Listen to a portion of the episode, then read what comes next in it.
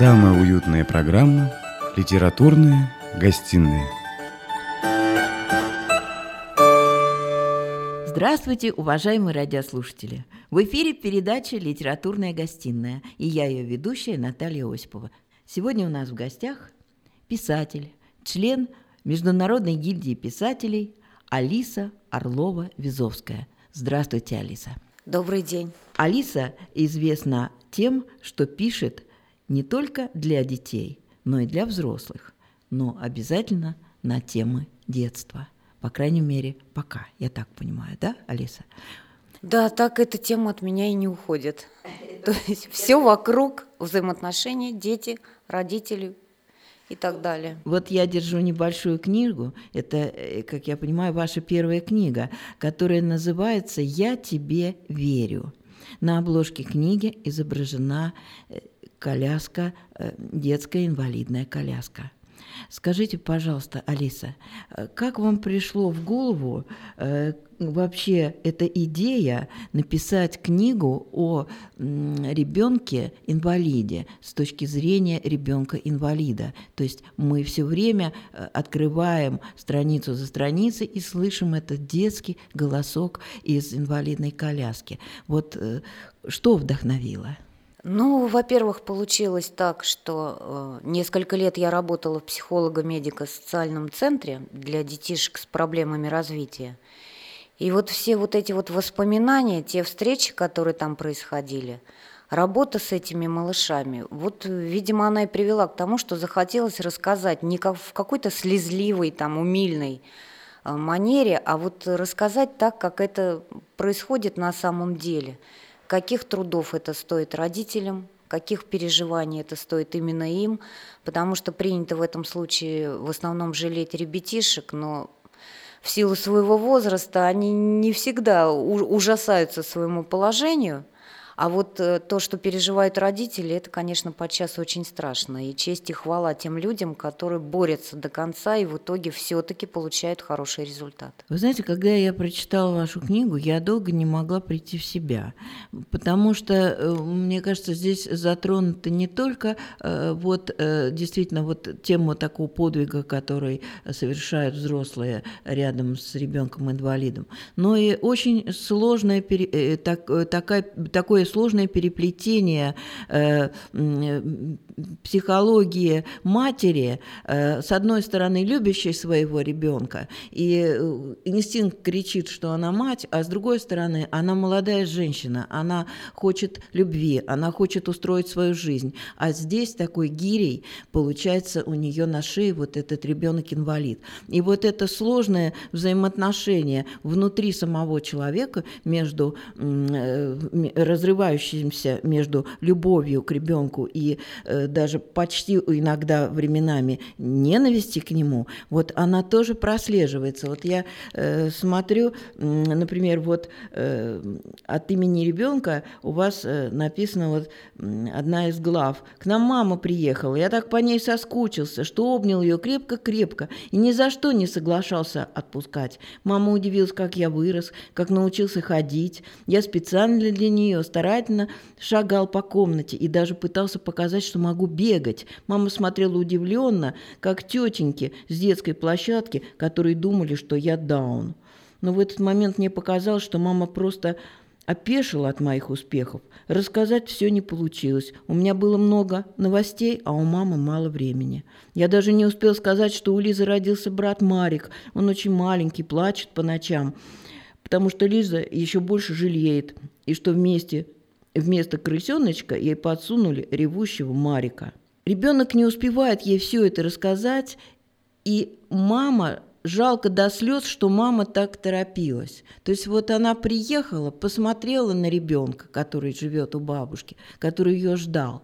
И в то же время она торопливо уходит, так и не выслушав все его новости, все его маленькие детские секреты, которые он к ней приготовил. Вот скажите, пожалуйста, вот как вам это удалось подсмотреть? Какие вы вообще открытия э, совершили, когда вы писали эту книгу? Ну, как я уже говорила, эта книга, конечно, результат работы вот в этом коррекционном центре.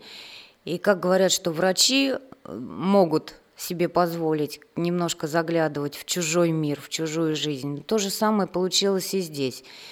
И, в общем, я никогда не возьму на себя смелость осуждать родителей, которые, может быть, там немножко стесняются своего ребенка или просто не знают, как себя вести в этой ситуации, потому что судить очень тяжело. Когда у человека у самого проблем нет, ему, конечно, со стороны указывать, как решать чужие проблемы, это просто ну, аморально, с моей точки зрения. Ну и пришлось еще увидеть родителей, и в частности именно бабушек и дедушек, которые готовы были, ну, такое впечатление, что всю свою жизнь положить на то, чтобы вот этому маленькому человечку все-таки досталось счастье, досталась радость и так далее. И были родители, которые, в общем-то, ну, явно были настолько шокированы, что у их ребенка что-то не так, что, по-моему, было единственной мечтой куда-то его отдать, и его там поправят. Понятно. уже не заниматься этим самим, потому что и такого ребенка не покажешь знакомым, таким ребенком нельзя похвалиться и так далее. Но осуждать я все равно не возьмусь. Да, конечно, не судимы, да не, судимы, э, не судите, да не судимы будете, говорится в Библии. И все-таки, мне кажется, про, э, прочитав вашу книгу, очень многие посмотрят на себя со стороны, задумаются. И я считаю, что такие, э, такие произведения, они не могут вообще а, остаться незамеченными. И я думаю, что книга ваша будет обязательно востребована. Она недавно совсем выпущена, как я поняла. Ну, она выпущена где-то больше года назад. Э, тем более мне очень повезло. Самый первый экземпляр попал в руки даже не взрослому человеку, а 11-летней девочке. Так. И, конечно, было очень странно, никто не собирался ребенку давать эту книгу. Но дело в том, что она прочитала, и настолько было интересно ее мнение, она сказала так, я думала, что вот я толстая, меня все дразнят, со мной кто-нибудь будет дружить. Я прочитала, и я поняла, что всегда найдутся люди, которые смотрят не на внешнее, а какой ты человек. То есть для нее получился стимул, что людям не нужна да, да, твоя да. внешность, что есть шанс обрести друзей, именно верных друзей. Поэтому я безумно счастлива, что вот случайно это еще и попало к ребенку, которого вдохновила и мотивировала. Я думаю, что книга э, совершенно не случайно попадает в руки тех, кто может в ней быть, нуждается. Наверное, это какое-то, в общем-то, проведение свыше. Скажите, а в этой книге у вас есть прототипы? Вот мальчик, бабушка, отношения бабушки и мамы. Э, вот э, кто-то явился таким вот действительно. Вы знаете, практически прототипом? вся книга, она действительно имеет под собой реальных людей. Мальчик, сам главный герой, это собирательный образ. Мне самой довелось поработать с малышами вот э, с этим диагнозом. Угу. Ну, у них действительно сохранный интеллект, они действительно очень интересные, живые, подвижные ребятки, просто ограничены вот своим физическим недугом. И вот сам мальчик, это, конечно, получился собирательный образ. Очень многие врачи, которые участвуют в этой книге и занимались с малышом, это да, действительно люди, которые, ну, наверное, они прямо родились вот для этой работы. Можно только, как говорится, поклониться за то, что они вытягивают вот детишек. Ну и отношения бабушки, мамы, да, к сожалению, довелось пообщаться и с такими людьми, где, в общем-то, маме все не надо, и если бабушка за это не возьмется, то у малыша шансов никаких. Скажите, а вот ваши прототипы, они вообще-то были знакомы с вашей книгой? Вы, их, вы им не подарили ее? Нет, дело в том, что немножко растерялись контакты, к сожалению, закрыт вот этот центр сейчас. Mm. Идут все перетрубации, очень тяжело сейчас кого-то найти mm-hmm. именно из них. Ну что ж. Но врачи, да, вот двое врачей, э, причем одна очень уважаемая мною врач, она получила эту книгу, она как врач ее одобрила. Мне я это думаю, очень приятно. Я думаю, даже не как врач ее эту книгу Она одобрит. врач такой, что действительно это детский врач, психиатр очень знаменитый, поэтому вот мне даже. очень ценно ее мнение. Ну что ж, вы начали писать для взрослых о детях.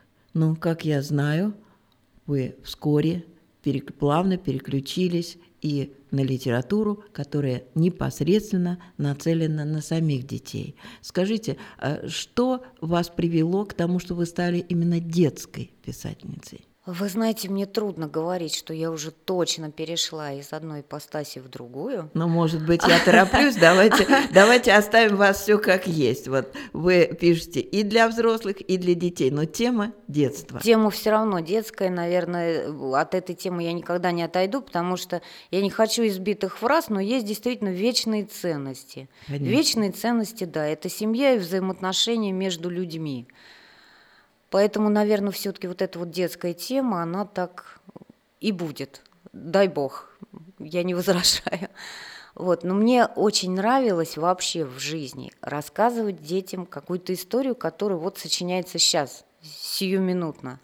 Потому что настолько отзывчивые, эмоциональные дети, которые слушают, вот одни их глаза – что можно уже все сидеть и часами что-то рассказывать. И они вот, сами вот подсказывают это... обычно Да, они начинают ситуациях. еще какие-то критерии. Ты знаешь, вот здесь не страшно, давай пострашнее. Mm-hmm. А вот здесь и что? И вот так получилось? И начинаешь, нет, надо интригу уже сделать серьезнее, потому что они уже сами предполагают, какой будет финал, поэтому нужно чуть-чуть интригу усложнить. Но не То томите, есть, ну, это потрясающе. не томите. Что это за произведение? Расскажите о нем поподробнее. Ну, в общем, получилось так, что в итоге начались сказки, причем, поскольку я сама приверженец классических сказок, до сих пор очень люблю перечитывать Гауфа, особенно «Холодное сердце», братья Гримм и так далее, потому что их сказки, они как раз, как мне дети поставили как-то критерий, сказка должна быть длинная, чтобы хватило на ужин и после ужина. Вот, вот я по такому критерию пишу сказки, чтобы хватило на ужин и после ужина.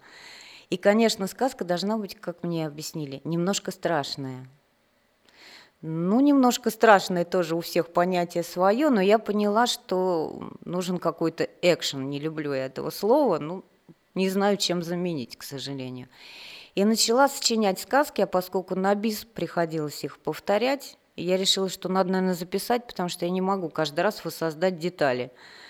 И я начала их записывать. И получилась такая интересная ситуация.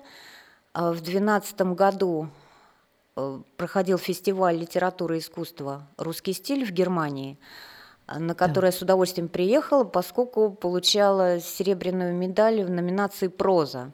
Ой, вот, пожалуйста, поподробнее нам с этого Проза, момента. кстати, тоже получилась за очень трогательный рассказ про детдомовскую девочку. Вот так. Я совершенно не ожидала, что что-то получится, но в итоге получилось. И я была очень счастлива, когда пригласили на этот фестиваль, а проходит он в Германии. И ежегодно? Ежегодный фестиваль проходит в Германии. И настолько потрясли, я первый раз попала в Германию именно в маленькие старинные города мы имели возможность посмотреть и увидеть. Они действительно сказочные. Они действительно сказочные, когда холм, и на нем разбросаны маленькие пряничные домики. Ну, ну, кроме сказки, я не знаю, что можно еще. И когда я уехала оттуда, я поняла, что я просто физически не могу не написать сказку, действие которой происходило бы вот в таком сказочном королевстве. И для меня вот этот фестиваль вы, вылился прям в целую трилогию приключенческой сказки – о маленьком мальчике, ставшем впоследствии королем. И как она называется? Значит, первая книга называется «Опасные приключения Фридриха». Она вышла в издательстве «Стелла», и сейчас вот как раз завершился конкурс детских рисунков по этой сказке.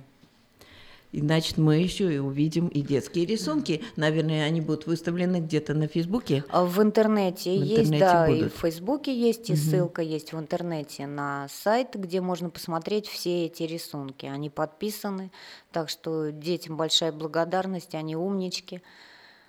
Очень, Очень приятно, как они видели персонажа. Это даже интересно. Но это только первая часть, а вторая. Первая, мы... вот вторая часть, она вот готовится к печати, и третья часть, естественно, последует за второй, потому что она уже написана. Настолько меня потрясли виды старинных ну, городов. смотрите, как вы расписались. Вас можно просто поздравить, вы просто не сидите сложа руки, вы постоянно в работе. И более того, особенно приятно, когда эта работа востребована.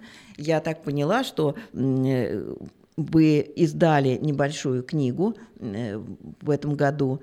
Вот вы мне ее показывали. Сказки? Сказки, да. Вы знаете, здесь Расскажите тоже очень интересный случай. А, Международная гильдия объявляла конкурс для детских авторов, пишущих на русском языке.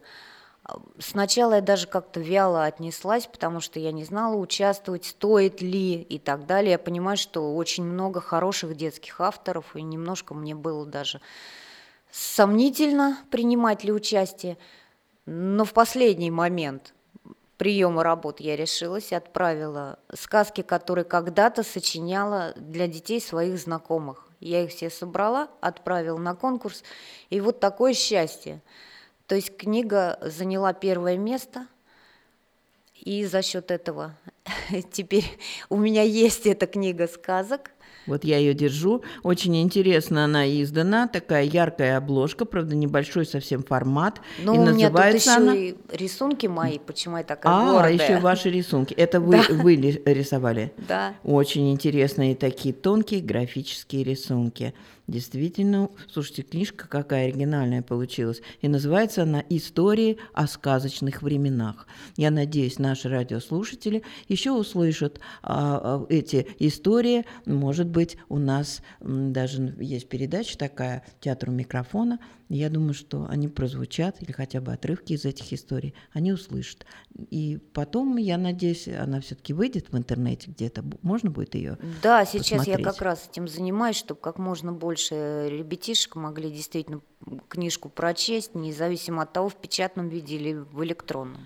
Да, И главное, что ребенок читает, а уже в, в каком виде сейчас уже Самое обидное, важно. это когда вот книжка замечательная, а с распространением очень тяжело, и она как-то вот э, становится просто какой-то библиографической редкостью. И я надеюсь все-таки, что у вас э, с вашими книгами такое не произойдет. Мы обязательно услышим о них, э, обязательно наши радиослушатели смогут их купить и, в общем, узнают и не забудут такую замечательную писательницу, как Алиса Орлова-Визовская, вот, с которой сегодня у нас такая замечательная беседа произошла.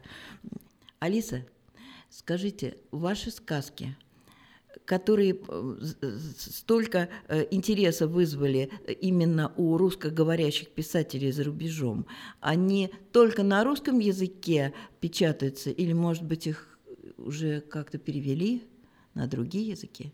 А, да, Наталья, вы знаете, получился очень интересный случай. А, мне довелось познакомиться с потрясающей, милой, доброй, э, творческой женщиной Снежаной Дабич. Она преподает в Сербии, в школе, очень любит детей и очень любит детскую литературу, причем на русском языке. И она с удовольствием э, делает переводы. И вот мы так заочно познакомились, я очень горжусь, что я познакомилась с этим замечательным, просто потрясающим человеком. И вот две сказки она перевела на сербский язык, э, издала книгу «Сохрани нас, огонь небесный». Я не сильна в сербском, поэтому, возможно, я не очень правильно перевела название. И также в своей школе а, она выпустила журнал обозрения, который называется «Школьное зеркальце», и там тоже напечатана одна из сказок на сербском, которые уже сербские ребятки э, делали иллюстрации. Ну вот смотрите. Я очень благодарна и за это, это потрясающий человек. Значит, вас уже знают в Сербии. И более того, э, э, я думаю, что вы продолжите, наверное, свое общение с Снежаной Дабич. И с удовольствием, с удовольствием. Она лауреат да. премии «Золотое перо» вот в России. То есть она бывает в России, она я надеюсь... Бывает в России, да. Вы я нас надеюсь, да, с удовольствием ее представлю. Ну что ж, а за подаренный сборник «Огради нас» как называется тут вот на сербском. Ветер небесный. Ветер вот, небесный, огради нас ветер небесный. Я вам э, очень благодарна. Какие сказки туда вошли ваши? Туда вошли две сказки «Жан Дурачок» и «Игрушки злого мастера». А вот вы можете хотя бы вкратце э, рассказать содержание? Они небольшие сказки? Вы знаете, с удовольствием, потому что сказки действительно небольшие, а особенно «Жан Дурачок», сказка про мальчика, который, в принципе, никто его не понимал, потому что мальчику нравилось рисовать. А живя в деревне и в очень бедной семье, естественно, его талант э, художника был совершенно не нужен, он был просто гирей, и всегда над ним потрунивали ребятишки, его дразнили, он считался дурачок, он глупенький. И в итоге э, всякими сказочными обстоятельствами он попадает э, в богатый дом, где уже оценена его работа. В итоге он попадает и становится главным художником короля, и король приказывает построить галерею, в которой можно посмотреть на картины художника Жана. И вот как раз рыбаки уже через много-много лет из его деревни, уже будучи сами взрослыми людьми со своими семьями, они попадают в эту галерею, видят эти картины узнав, что написал их вот этот вот Жан, ну, они испытывают чувство стыда и раскаяния, что вот, будучи детьми, они с таким удовольствием дразнили мальчика, не похожего на других.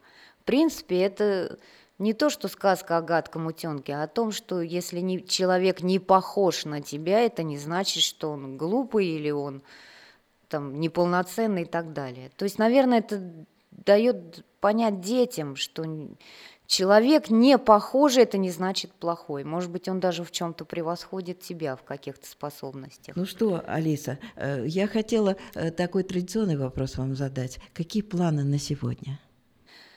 Вы знаете, планы очень хочется опять написать что-то взрослое, которое опять-таки будет о детях. Опять о детях? Опять о детях, но для взрослых, потому что, ну, наверное, это надо. Безусловно. Мне кажется, что надо. Немножко претерпели изменения уже вот эти отношения. Может быть, надо кому-то помочь задуматься, что ребенок это не какое-то существо, это человек это не кукла, это не, не домашнее животное. К сожалению, я извиняюсь со своей за резкость, судьбой, и причем со своей судьбой. К сожалению, вот да, мы вот, никогда вот бывают такие вовремя нюансы. не понимаем этого. Просто хочется показать, что это человек со своими мыслями, со своим характером, со своим восприятием. И, может быть, показать, как взрослый выглядит со стороны, совершая те или иные поступки. Знаете, это, конечно, тема бесконечная. Тема, да, бесконечная. И, и здесь хочется вам пожелать на этой ниве, конечно, копать и копать э, и, и все глубже и глубже, потому что э, только с годами начинаешь понимать, все свои ошибки, которые ты совершил, когда ты был еще молод, когда ты воспитывал маленького мальчика или девочку. Вот теперь они уже выросли, и ты понимаешь, вот это вот я сделал зря. Вот, вот была бы правы. эта книга под боком, прочитал бы эту книгу, может быть, таких ошибок бы и не совершил. Поэтому мне хочется пожелать сегодня гости нашей студии, писательницы Алисы Орловой-Визовской, прежде всего хорошего здоровья, потому что э, это обязательное условие для, для писателя, который пишет, пишет и пишет постоянно. И обязательно пожелать гармонии э, с самой собой и с окружающим миром, потому что вот в этой гармонии рождаются самые э, прекрасные произведения, когда ты находишься в гармонии с миром. Вот.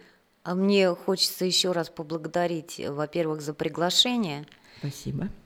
И мне очень приятно быть здесь с вами и разговаривать. Я с удовольствием бы, конечно, разговаривала бесконечно, потому что приятный собеседник.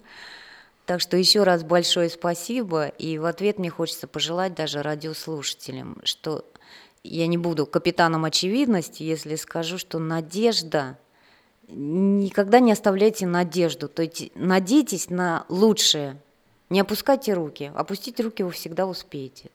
Вот на этой ноте мы и закончим нашу программу. С вами была Наталья Осипова и ее гость Алиса Орлова-Визовская. До свидания. Всего доброго. Литературные гостиные.